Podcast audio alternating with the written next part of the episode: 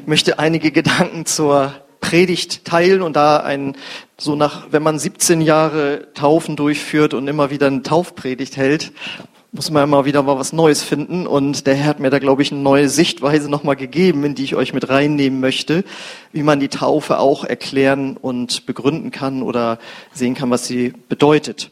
Und deswegen heißt die Predigt heute, raus aus der Sklaverei und rein in den Sieg. Da ist sie. Da hat sie den Sieg schon. Und äh, den Ausgangstext dafür finden wir außergewöhnlicherweise in 2. Mose 6, Vers 7.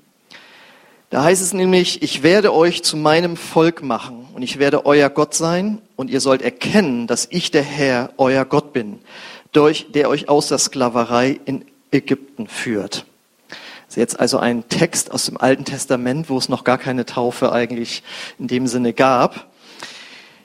Ja, ähm, ich möchte das mal so einleiten. Wer heutzutage regelmäßig die Nachrichten guckt, fragt sich ja irgendwann schon, was ist eigentlich los mit dieser Welt, wenn man die ganzen Kriege sieht, die jetzt in Europa angekommen sind, beziehungsweise wenn wir jetzt Israel sehen, die ja uns von der Kultur her auch ähm, sehr ver verbunden sind. Kriege hat es immer wieder gegeben, aber jetzt kommt irgendwie etwas näher und die letzten vier Jahre mit den ganzen Krisen. Aber wenn man sich mal die, die, die Weltgeschichte insgesamt anguckt, ist es ja eigentlich eine Menschheitsgeschichte, die voller Kriege irgendwie war. Und die Frage ist doch, sind wir Menschen eigentlich, wenn man sich das so anguckt, gezwungen, uns so zu verhalten? Muss es Kriege geben? Warum ist das so?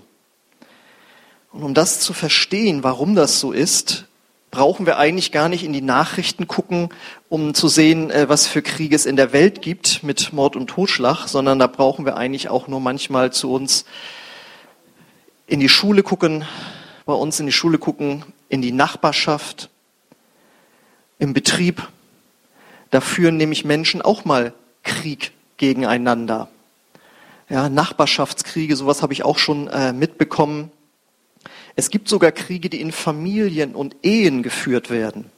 Wenn ihr schon mal von dem Rosenkrieg gehört habt, den äh, Geschiedene miteinander vor Gericht ausfechten und mit allerlei fiesen Sachen. Das heißt, da finden wir sowas auch. Aber nicht nur untereinander finden wir, dass das Krieg geführt wird, sondern wie oft führen wir Krieg gegen uns selbst? Gedanken, die uns runterziehen, wo wir uns selbst mit fertig machen, wo wir schlecht über uns denken. Manche führen Krieg gegen ihren eigenen Körper, was einen ungesunden Lebensstil angeht. Wir entwickeln Süchte, und damit ist nicht nur Alkohol oder äh, Heroin mit gemeint, sondern Pornografiesucht ist das Ding, was äh, auch grassiert. Oder wir führen Krieg gegen uns, indem wir uns von anderen Menschen isolieren, weil die haben uns schlecht behandelt oder ja, wir haben was gegen uns selbst, dadurch haben wir was gegen sie. Also es ist etwas, was den ganzen Menschen durchdringt. Der Krieg findet eigentlich in unserem Herzen statt und das, was wir jetzt draußen erleben in der Welt, ist eigentlich nur der letzte Ausdruck dessen. Und Jesus erklärt uns, warum das so ist.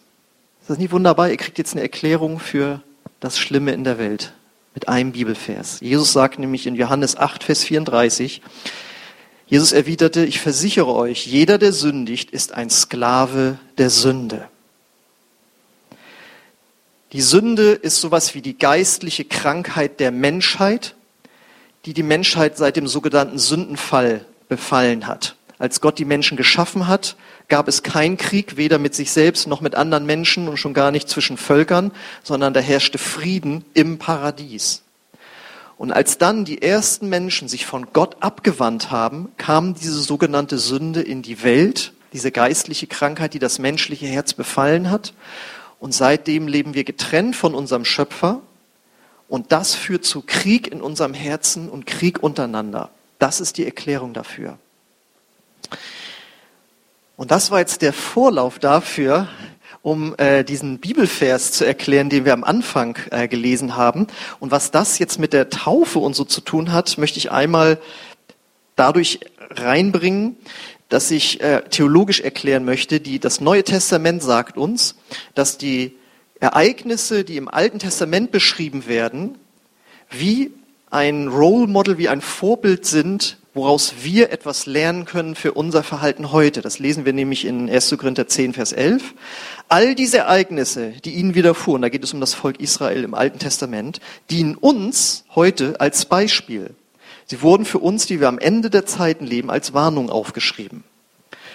Und deswegen ist es eine gängige Auslegung, dass ähm, im Alten Testament eben Geschichten geschrieben sind, die für uns heute gelten und dass eben der Auszug beziehungsweise die Sklaverei, die das Volk Israel erleben musste in, unter dem äh, Herrschaft des Pharaos in Ägypten, dass das ein Bild ist für die Sklaverei, in der die Menschheit heute leben muss. Und deswegen gehen wir jetzt nochmal wieder in den Ausgangsvers zurück, das müsste die nächste Folie sein, wo Gott eben dann sagt zu seinem Volk, und das sagt er heute zu uns als Menschheit, ich werde euch zu meinem Volk machen und ich werde euer Gott sein. Das heißt, vorher ist es noch nicht der Fall gewesen. Und ihr sollt erkennen, dass ich der Herr, euer Gott bin, der euch aus der Sklaverei in Ägypten führt. Das ist die Botschaft von Gott an die ganze Welt. Ihr lebt in Sklaverei der Sünde, ich will euch zu meinem Volk machen und ich will euch aus der Sklaverei rausführen. Und das steht hier stellvertretend eben das Volk äh, Israel für uns und die Liebe Gottes drückt aus, ich möchte nicht, dass ihr in dieser Sklaverei lebt. Ich möchte nicht, dass ihr in eurem Herzen kämpft mit euren Mitmenschen und schon gar nicht unter den Völkern, sondern ich möchte in meiner Liebe euch da rausholen aus dieser Misere. Und wie hat er das dann gemacht mit dem Volk Israel? Wer das Alte Testament ein bisschen kennt, er weiß, er hat dann zehn Plagen gesandt, die den Pharao quasi mürbe gemacht haben, dass er sagte, ich komme nicht an gegen diesen Gott der Israeliten. Und die zehnte Plage hat ihn dann letztlich sozusagen den Rest gegeben, dass er das Volk hat ziehen lassen. Denn es war so, dass die zehnte Plage bestand darin, dass ein Todesengel da war, der jedes erstgeborene Kind getötet hat außer dort, wo ähm, der Türrahmen mit Blut von einem reinen Lamm bestrichen war. Und das war nur bei den Israeliten der Fall. Sie wussten von Gott, wenn sie einen Lamm schlachten und dieses Blut nehmen und es an den Türrahmen streichen, dann wird das ein Zeichen dafür sein, dass das Gericht Gottes an diesem Haus vorübergehen wird. Und das ist jetzt wiederum ein Bild heute für uns im neuen Bund oder jetzt, wo wir hier leben. Das Blut von Jesus, wenn die, wenn die Türen unseres Herzens sozusagen mit dem Blut von Jesus bestrichen sind, dann geht das Gericht Gottes an uns vorbei. Wir bekommen Vergebung, wir bekommen sogar ein ganz neues Leben und werden rausgerettet aus dieser Sklaverei. Beziehungsweise das ist der erste Schritt, um da rauszukommen. Denn das Blut von Jesus ist geflossen zur Vergebung all der Dinge, die wir in unserem Leben falsch gemacht haben, wo wir uns selbst, unsere Mitmenschen und auch Gott bekriegt haben.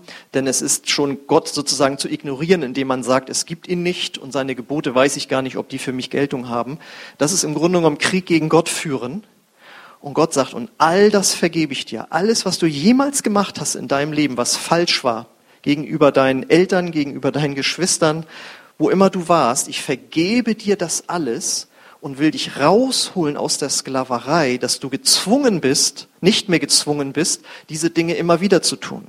Denn wir wissen alle, wer schon mal probiert hat, ein besserer Mensch zu werden, aus eigener Kraft schaffst du das nicht. Das schaffst du ein paar Tage, ein paar Wochen, aber dann kommen die alten Verhaltensweisen wieder hoch.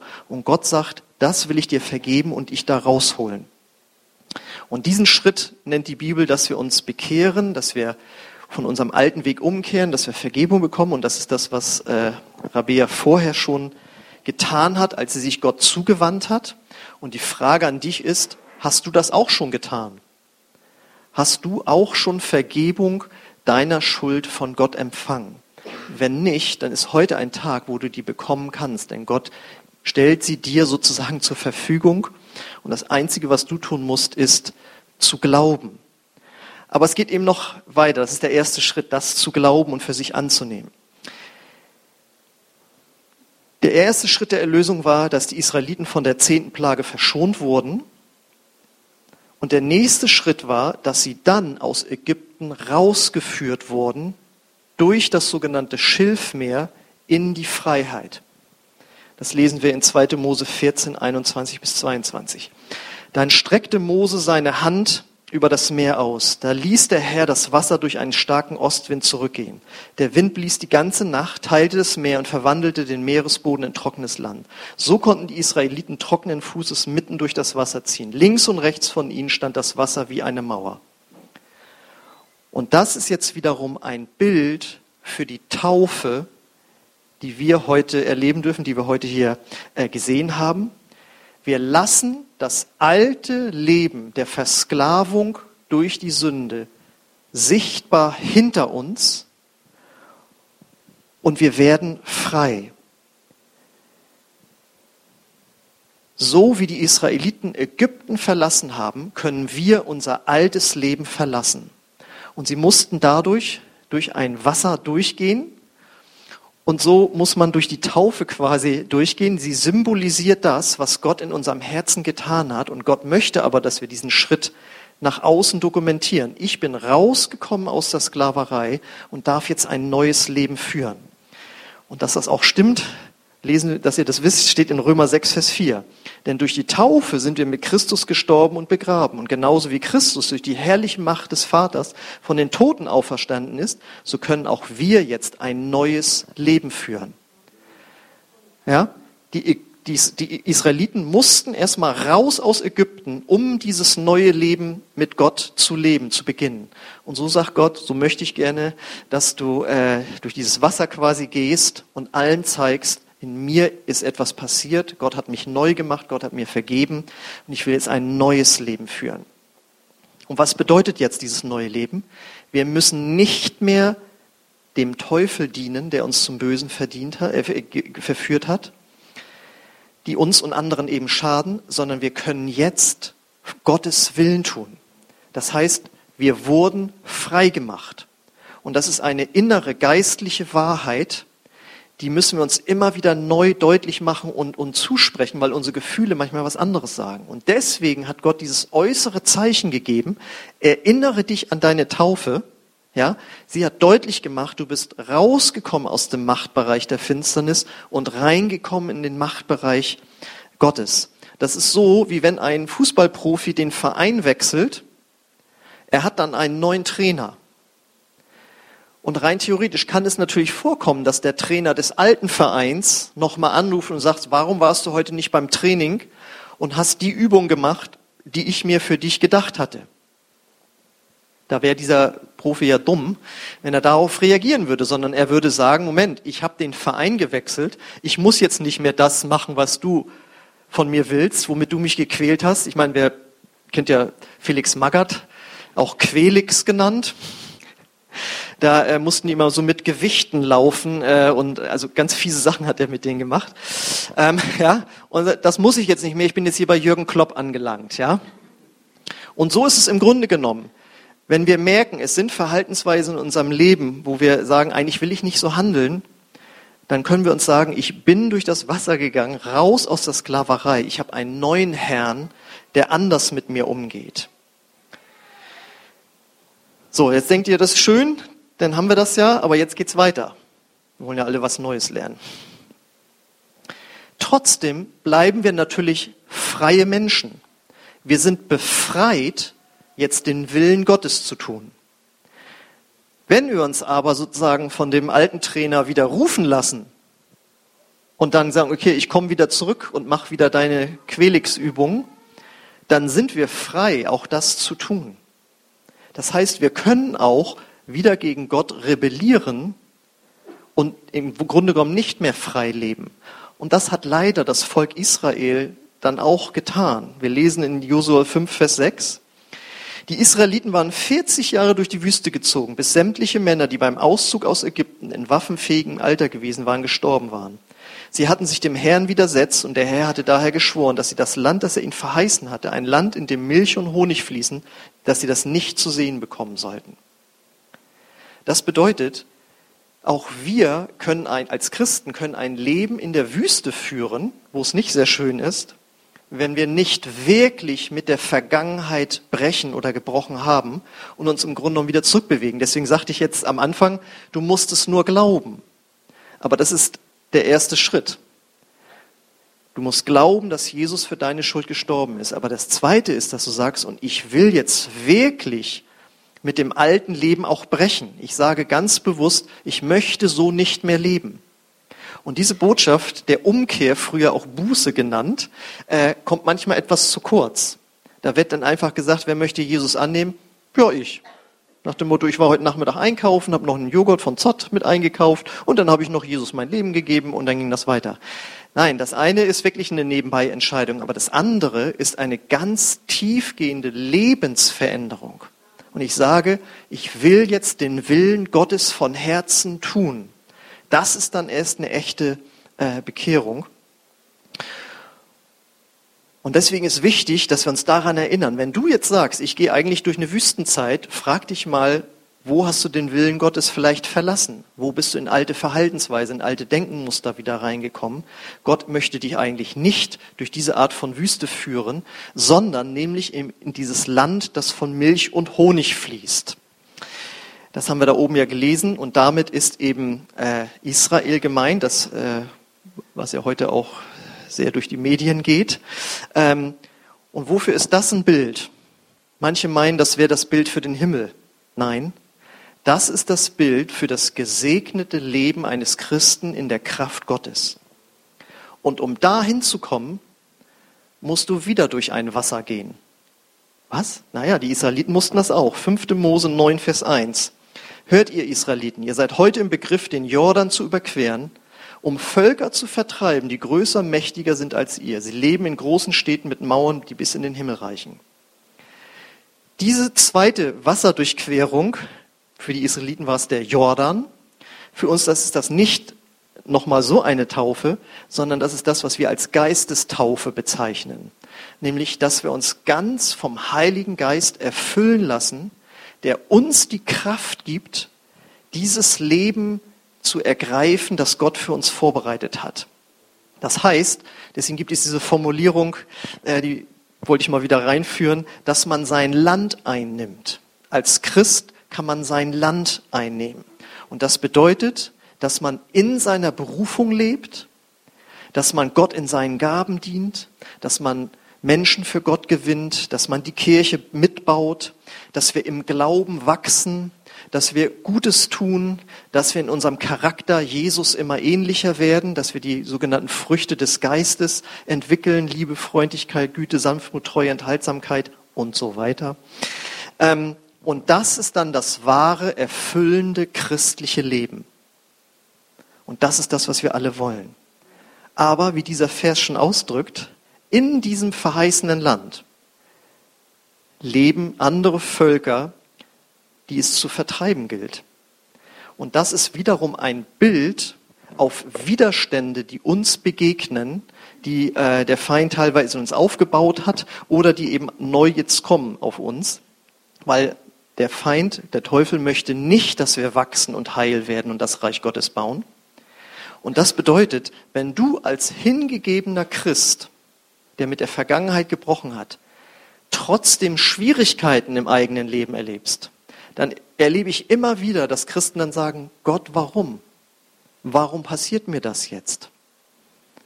Aber wenn du dieses Bild verstehst, dass es gilt, das verheißene Land einzunehmen, dann ist das was ganz Normales. Die Israeliten hätten es auch gerne gehabt. Wir gehen durch den Jordan und dann sind wir quasi im Paradies angekommen. Aber da saßen schon Leute. Wir leben immer noch in einer gefallenen Schöpfung. Und dort, wo du Dinge für Gott tun willst, Gott in deinem Leben erleben möchtest, wirst du Widerstände erleben. Und es gilt, diese Widerstände im Grunde genommen jeden Tag zu begegnen und zu überwinden. Auch wenn du Christ bist, kannst du morgens im Bett liegen und sagen, mich liebt keiner, das wird heute wieder nichts, der Chef ist gegen mich, meine Familie ist gegen mich, ich bin krank, es ist alles Mist und wenn ich die Nachrichten aufgucke, wird es immer noch schlimmer. Ist es doch so. Ist doch nicht, dass wir als Christen von solchen Gedanken irgendwie frei wären. Aber das sind genau diese Widerstände, die wir dann als befreite Menschen überwinden dürfen. Wo wir sagen, das ist der Tag, den der Herr heute gemacht hat. Lasset uns freuen und fröhlich in ihm sein. Ist doch so, oder? Und wenn du wieder bekümmert bist, dann sagst du, ich will nicht bekümmert sein, denn die Freude am Herrn ist meine Stärke.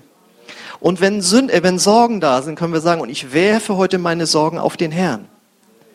Das ist das, sein Land einnehmen, im Sieg zu leben und die Feinde zu vertreiben.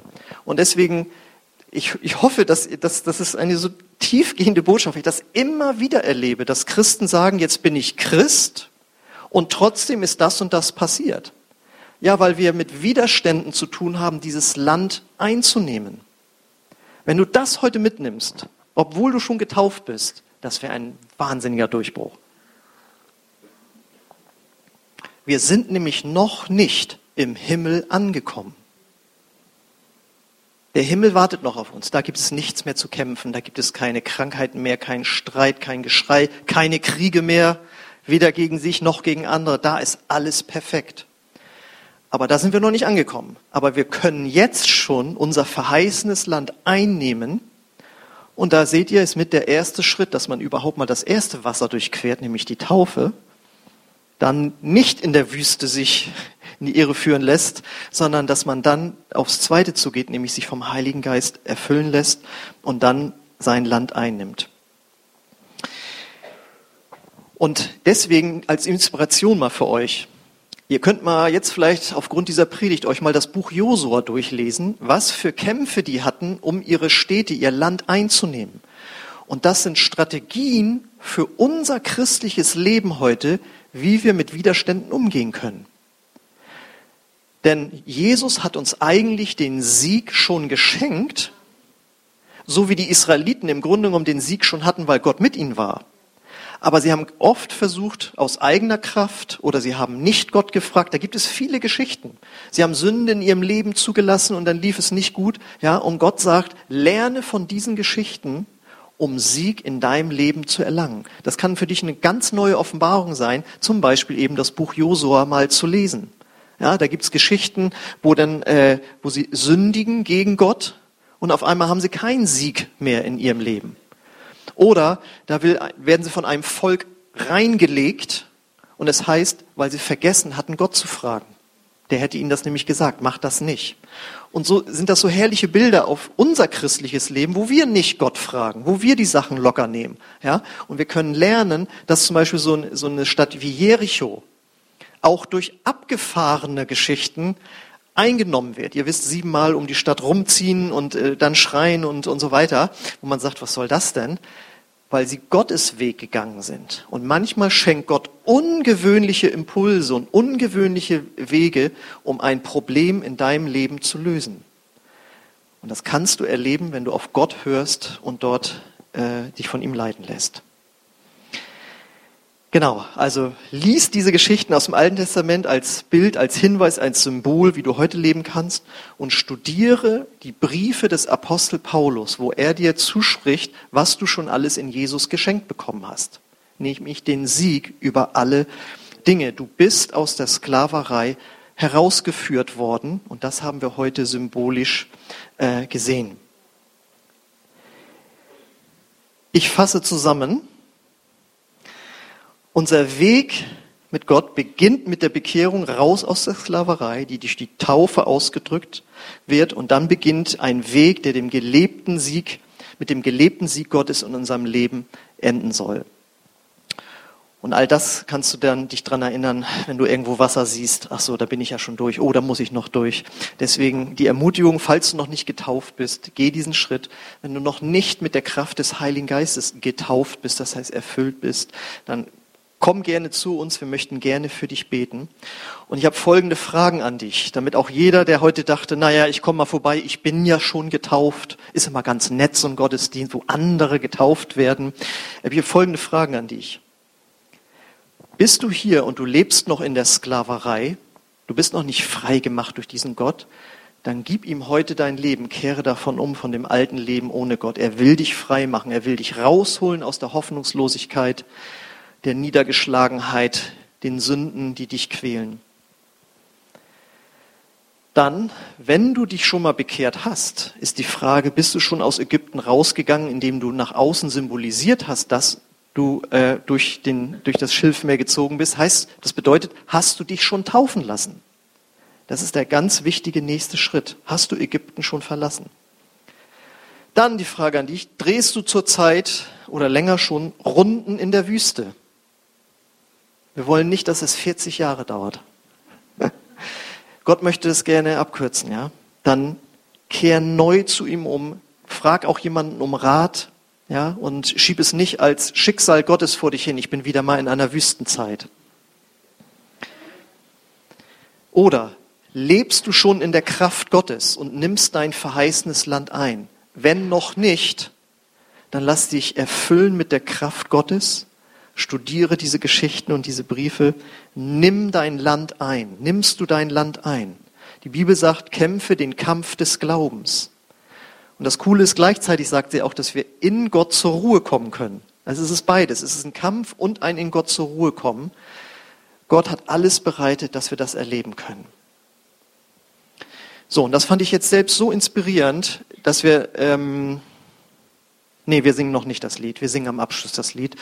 Wir, äh, ich möchte gerne jetzt für euch beten, dass ihr und du den nächsten Schritt gehen, der für dich dran ist. Muss mir durcheinander kommen.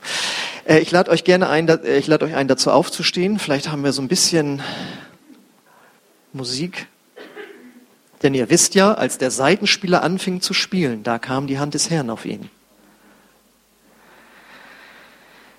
Schließt gern eure Augen, wenn ihr das möchtet, dann äh, möchte ich gerne jetzt für euch beten. Richtet euer Herz auf aus, Jesus, aus auf Jesus und lasst euch zeigen, wo ihr steht und was euer nächster Schritt ist.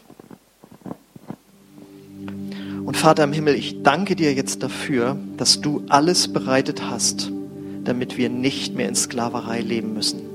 Dass wir rauskommen aus diesem destruktiven Verhalten, das wir an den Tag legen, gegenüber uns selbst und gegenüber anderen Menschen und vor allen Dingen gegen dich. Danke, Jesus, dass du Vergebung bereitet hast durch deinen Tod am Kreuz, weil du stellvertretend für unsere Schuld, für unser Versagen hingerichtet wurdest. Ich preise dich darüber, Jesus. Wir rufen deinen Namen hier aus und ich rufe deinen Namen aus über jeden, der diesen Schritt noch nicht gegangen ist. Und ich möchte das jetzt einfach schon fragen. Wenn du heute Morgen hier bist und sagst, ja, auch ich fühle mich bedrückt in meinem Leben und ich ahne, es hat was mit, damit zu tun, dass ich Gott nicht kenne, den Mann, den Gott, der mich geschaffen hat, dann sollst du der Mann und die Frau werden, die heute rauskommt aus, die, aus dieser Versklavung, ohne Gott zu leben. Und während unsere Augen geschlossen sind, möchte ich dich einfach fragen, ist das der Schritt, den du heute gehen möchtest, dass du dich von Gott befreien lassen möchtest? Dann Gib Gott und mir einfach kurz ein Zeichen, indem du deine Hand hebst und sagst, ja, ich möchte diesen Schritt gehen und dann möchten wir am Ende äh, gemeinsam mit dir beten, dass Jesus in deinem Herz kommt. Ist heute Morgen jemand hier, der diesen Schritt gehen möchte? Dann heb einfach kurz deine Hand und wir werden gemeinsam alle beten, dass Jesus dich rettet, raus aus dieser Bedrückung und dass du in die Freiheit kommst, die Gott für dich bereitet hat. Heb einfach kurz deine Hand und dann möchte ich weiter beten für euch, für uns alle hier. Halleluja. Danke Gott. Ich möchte beten jetzt für jeden, der hier ist, der dich schon kennt, aber sich noch immer irgendwie bedrückt fühlt und der durch eine Wüstenzeit geht. Und ich bete, dass du zeigst, woran das liegt, wo er oder sie falsch abgebogen sind. Und dass du Umkehr schenkst, wieder neu auf den geraden Weg mit dir. Und ich möchte für jeden beten, der hier ist, der Gott schon kennt und sagt, irgendwie ist mein Leben so voll mit Widerständen. Und ich bete, Gott, dass du einfach zeigst, dass der Sieg schon da ist, das verheißene Land einzunehmen und in dem Sieg zu leben. Und ich bete auch, dass dort Dialog mit dir ganz neu in Kraft kommt, wo man mit dir spricht und Strategien sich schenken lässt, wie Probleme im eigenen Leben überwunden werden können. Ich danke dir, Gott, dass du alles für uns gemacht hast, dass wir diesen Sieg haben können. Und ich bete, dass jeder, der hier ist, der sagt, ich lebe in Widerständen, äh, zeig mir, Gott, wie ich diesen Widerstand überwinden kann, dass das zum Gebet wird für ihn oder sie. Komm, Heiliger Geist, und lass uns wirklich diese, diese Taufe auch mit dem Heiligen Geist ganz neu anstreben. Dort, wo wir sie schon empfangen haben, wollen wir uns neu von dir erfüllen lassen. Und ich preise dich, Gott, und ich danke dir dafür, dass du das heute auch wieder neu schenken möchtest, dass wir neu erfüllt werden mit dieser Kraft. Ich bete für jeden, der sich hier ausstreckt danach. Und wenn das für dich der Fall ist, dann lade ich dich ein, öffne einfach deine Hände als äußeres Zeichen innerlich zu empfangen. Und ich bete, Heiliger Geist, dass du neu kommst mit deinem Frieden, aber vor allen Dingen mit deiner Kraft und auch diesem inneren Ansporn. Ja, ich möchte den Kampf des Glaubens kämpfen und mein Land einnehmen, auch gegen die Widerstände, die sich mir in den Weg stellen. Danke, Heiliger Geist, dass du für jeden heute Morgen hier den nächsten entscheidenden und richtigen Schritt hast. Und auch dort, wo es Christen gibt, die den Schritt der Taufe noch nicht gegangen sind, bete ich, Herr, dass du den festmachst im Herzen, dass es eine Herzensentscheidung wird. Danke, dass es keine hoffnungslose Situation gibt, sondern nur Menschen, die Hoffnung verloren haben. Aber du, Gott, gibst immer wieder neue Hoffnung, egal in welcher Lebenssituation wir sind. Danke, dass du dafür alles geschenkt hast, was wir haben, was wir brauchen, in dem Namen Jesus. Halleluja. Ich lade dich ein, geh du jetzt in einen inneren Dialog mit deinem Gott frag ihn selbst nochmal, wo du stehst und was dein nächster Schritt ist für dich.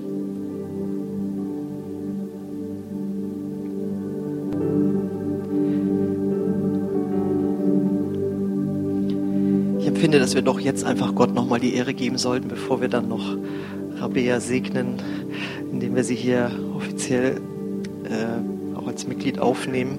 Wir wollen dieses neue Lied einfach nochmal singen.